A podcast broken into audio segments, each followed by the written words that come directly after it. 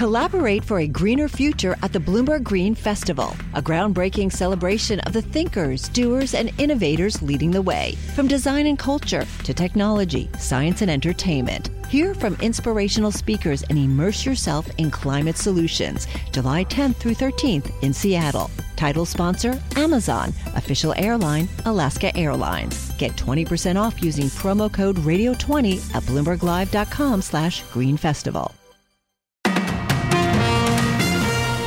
Live from the Bloomberg Interactive Brokers Studios, this is Bloomberg Daybreak for Thursday, March 9th. Coming up today. President Biden targets the wealthy in his budget proposal unveiled today. Senate Minority Leader Mitch McConnell is hospitalized, and we have the latest. Credit Suisse delays its annual report. And Silvergate Capital plunges as it winds down operations. A Manhattan jury deliberates the death penalty in a deadly 2017 truck attack. Plus, Russia unleashes massive missile attacks on Ukraine. I'm John Tucker. More ahead. I'm John Stashower at Sports at the Big East Tournament. St. John's won, Seton Hall lost. Syracuse announced the end of Jim Boeheim's long coaching career. That's all straight ahead on Bloomberg Daybreak, the business news you need to start your day in just one 15 minute podcast. Each morning on Apple, Spotify, the Bloomberg Business app, and everywhere you get your podcasts.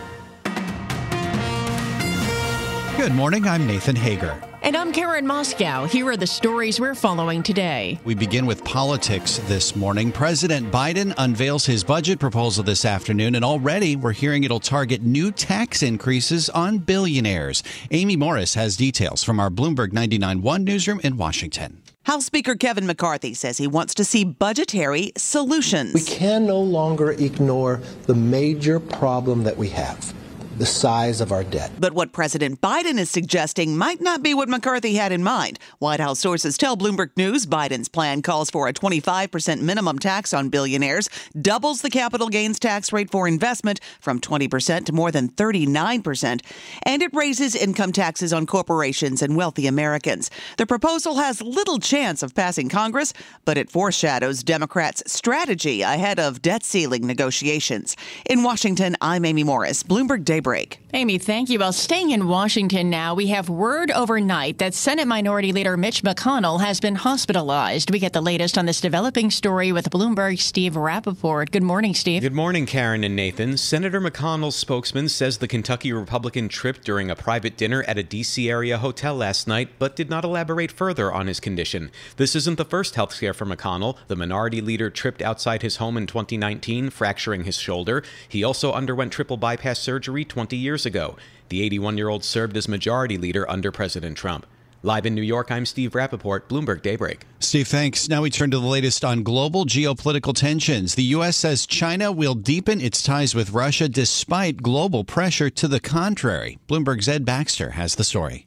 The Director of National Intelligence, Avril Haines, says despite the global backlash, China will maintain its diplomatic, defense, economic, and technological cooperation with Russia. The IC assesses that China's long term economic growth will continue to decelerate because China's era of rapid catch up growth is ending, and structural issues such as debt, demographics, inequality, over reliance on investment, and suppressed consumption remain. Haines says the two feel they need each other. In San Francisco, I'm Ed Baxter, Bloomberg Daybreak. All right, Ed, thanks. Well, let's stick with China now and turn to the economy. Consumer and producer prices in China came in softer than expected for February. Bloomberg Daybreak Asia anchor Brian Curtis has more from Hong Kong. If you're worried that China's reopening would restoke inflation globally, think again. CPI rose just 1%, well below estimates. PPI came in at minus 1.4%, also a miss. Betty Wang, senior China economist at ANZ Bank. The pent-up demand during the Chinese New Year might be fading quickly. Food costs fell after the holiday and crude oil declined. Now, Bloomberg Economics says these conditions will likely prevail for several months, but pressures will build in the second second half, with CPI approaching the government's 3% target. In Hong Kong, Brian Curtis, Bloomberg Daybreak. Thank you, Brian. Back here in the U.S., we may be closing in on a choice for the next vice chair of the Federal Reserve. Bloomberg News has learned Northwestern University professor Janice Eberly is the frontrunner. Eberly was chief economist at the Treasury Department under President Obama. She would succeed Lael Brainard, who is now President Biden's top economic aide. Well, over in Europe this morning, Nathan, shares of Credit Suisse are down almost 5%. The Swiss lender is delaying its annual report. And we go live to Bloomberg's Ewan Potts in London for the very latest. Ewan, good morning. Good morning, Karen and Nathan. Credit Suisse was due to publish its annual report and compensation details this morning, but the bank says it received a late call from the SEC yesterday evening. The US regulator had comments and questions about revisions Credit Suisse made to cash flow statements related to previous financial years. The question mark over the accounts comes as the bank undergoes another complex restructuring.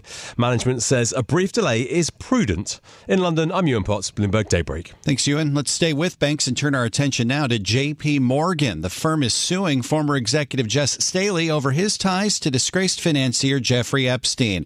JP Morgan's demanding Staley return all his compensation over an eight year period. That's more than $80 million. Just weeks ago, JP Morgan was defending Staley against accusations that he knew about Epstein's sex crimes. Staley has denied knowledge of Epstein's abuse.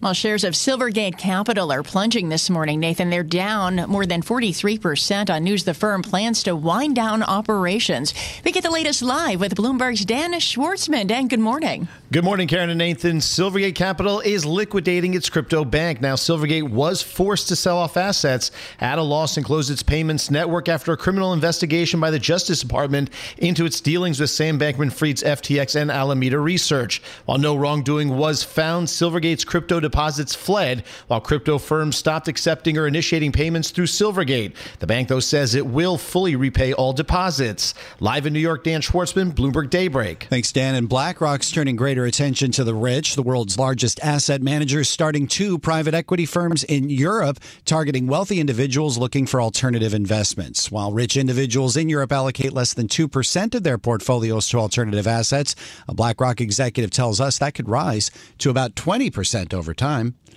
This is Bloomberg.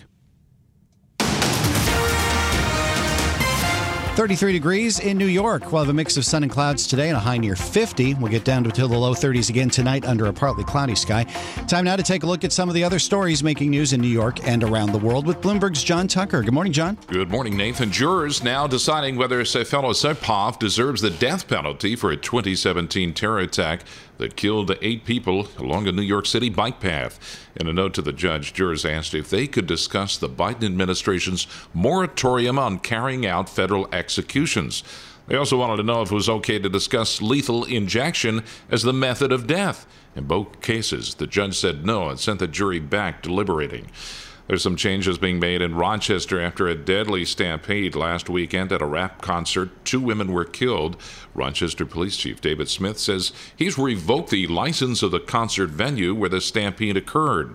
This denial means that the Main Street Armory can no longer host any public entertainment pending a complete and thorough review of this matter. Chief Smith says a third woman was critically injured. Russia launched its first massive missile attack in almost a month early today against cities across Ukraine. At least five people were killed. They were also left without power. The five were killed in their homes near Lviv in western Ukraine as a Russian missile hit a residential area. Forecasters say another atmospheric river taking aim at northern and central California. It's also expected to arrive early this morning. This comes after massive snowstorms that left people in some mountain communities trapped in their homes without power for days.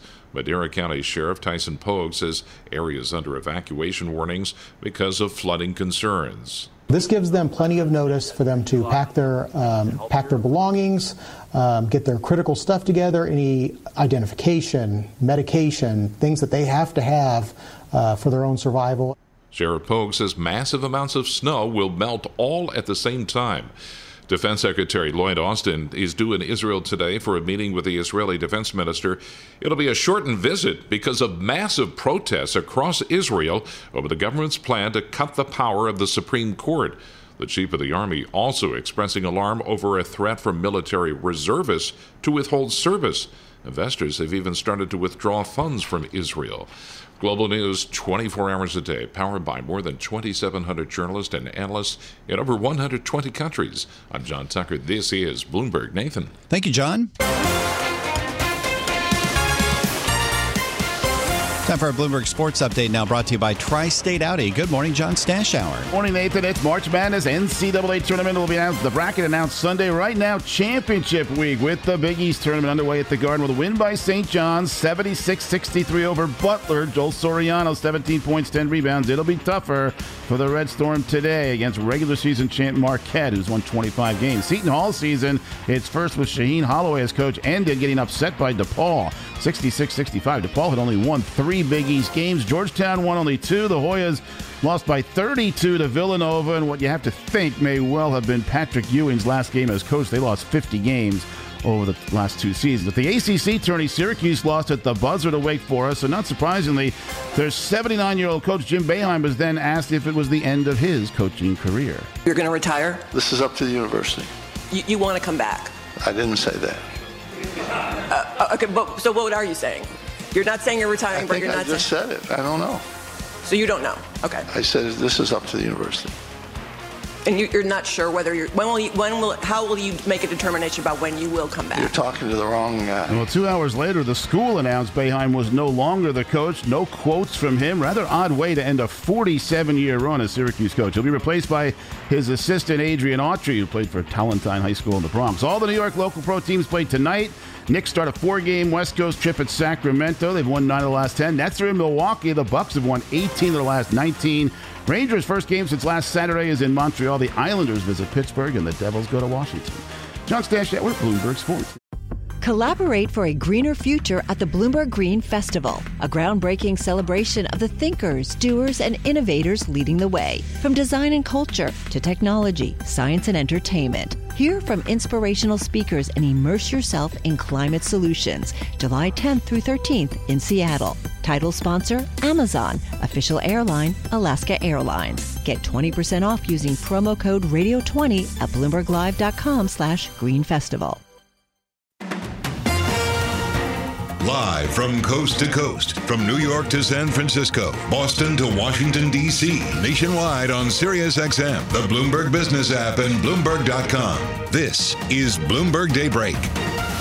Good morning. I'm Nathan Hager. President Biden is getting ready to kick off a months long debate over spending and the debt in Washington, D.C. when he unveils his budget request for the next fiscal year later today. For more on what to expect, we are joined live this morning by Kevin Whitelaw, who led our congressional coverage for years at Bloomberg News. Kevin, it's great to speak with you again. Uh, we've gotten the sort of the uh, trickle of details about what the president's going to propose later today. Now, the latest word is big tax hikes on billionaires and capital gains. What more are we hearing? No, that's right. Uh, you know, the the plans that we're starting to hear involve a number of different plan uh, proposals that would that would be very targeted at the wealthiest Americans. So, a 25% minimum tax on billionaires, and also a plan to nearly double the capital gains tax rate um, to to 39.6%. So, you know, this comes on top of another um, thing that would have uh, targeted uh, income on those making more than $400,000, including passive income, uh, and and that would have been been used to um, to to try to bolster the the Medicare program. I mean, remember the thing to keep in mind here is this is really a political statement more than it is an indication of what's actually going to come into place. This is the Democrats and Joe Biden saying, "This is what we would do. This is how we think the the, the country should be governed if we ran the entire." um, uh, you know, uh, you know, legislature, and uh, which they don't. So with Republicans in control of Congress, this isn't going anywhere. Although it is interesting to get this idea that President Biden is sort of sticking with the agenda that he had trouble passing when there was a Democratic majority just a year ago in Congress, Kevin. Well, that's true. Although although they, they never had a, a sort of filibuster proof majority in, in, in the Senate, and so you know there they were there was the Republicans always retained the ability to block um, the most ambitious pieces of legislation. But yeah, the dirty secret of even these budgets is that they tend to be be, um, you know, uh, a little too too uh, uh, well, liberal in this case, or if, if it was a Republican White House conservative, too liberal for it to actually be passed by the moderates in the party. But it does give you at least an indication of sort of where this is going. So it's going to give them something to run on, which is to say, look, we think we need to shore up the country's sort of uh, you know, fiscal status by by by making sure that that that the rich pay their fair share and that we bolster these safety net programs.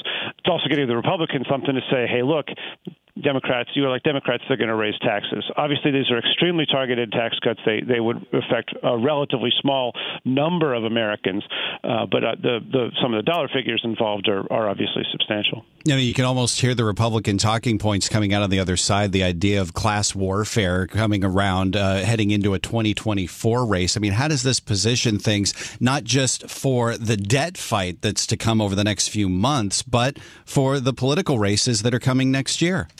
Well, you know, the the Democrats are trying to draw a bright line, and and and you know they they want to portray the Republicans as as being ready to cut entitlement programs and and and being unwilling to fund them, and and that is has worked in many cases for Democrats in in in in, in some of the areas where they're strong. So they see that as a strength point going into the election. Um, obviously, uh, Republicans who are going to come at it from a from a somewhat different perspective, they're a little divided in in some ways because um, you know uh, former President Trump has talked about um, not wanting to cut entitlement programs, even as there have been some discussions among other Republicans about finding ways to try to put them on a more sustainable path, more on the side of of, of trimming trimming some benefits. It's interesting as well, Kevin, isn't it? That the president is going to be unveiling this budget not at the White House, which I think is pretty customary, but in Philadelphia today. It's almost like a campaign event.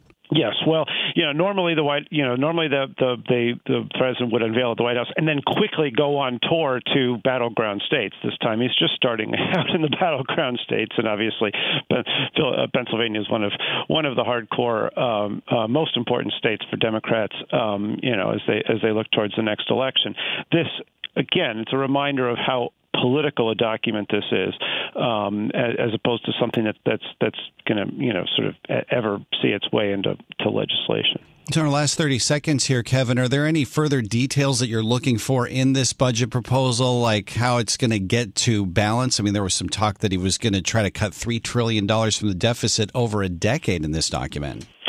Yeah, I mean, obviously, um, it'll be interesting to see if they come up with any actual substantial plans that, that get towards towards that that don't involve just straight budget trickery, um, which which obviously is um, something that we're always on on the lookout for. I, think the thing to look for is if there's one or two other little nuggets that get in terms of sort of sort of more sort of social plans or the things they want to try to fund. Those might be the kinds of things they want to try to run on and position themselves as they as they uh, as they head into the election. This is Bloomberg Daybreak Today, your morning brief on the stories making news from Wall Street to Washington and beyond. Look for us on your podcast feed at 6 a.m. Eastern each morning on Apple, Spotify, and anywhere else you get your podcasts. You can also listen live each morning starting at 5 a.m. Wall Street time on Bloomberg 1130 in New York, Bloomberg 99.1 in Washington, Bloomberg 1061 in Boston, and Bloomberg 960 in San Francisco. Our flagship New York station is also available on your Amazon Alexa devices. Just say, Alexa, play Bloomberg 1130. Plus, listen coast to coast on the Bloomberg Business app, Sirius XM Channel 119, the iHeartRadio app, and on Bloomberg.com. I'm Nathan Hager. And I'm Karen Moskow. Join us again tomorrow morning for all the news you need to start your day right here on Bloomberg Daybreak.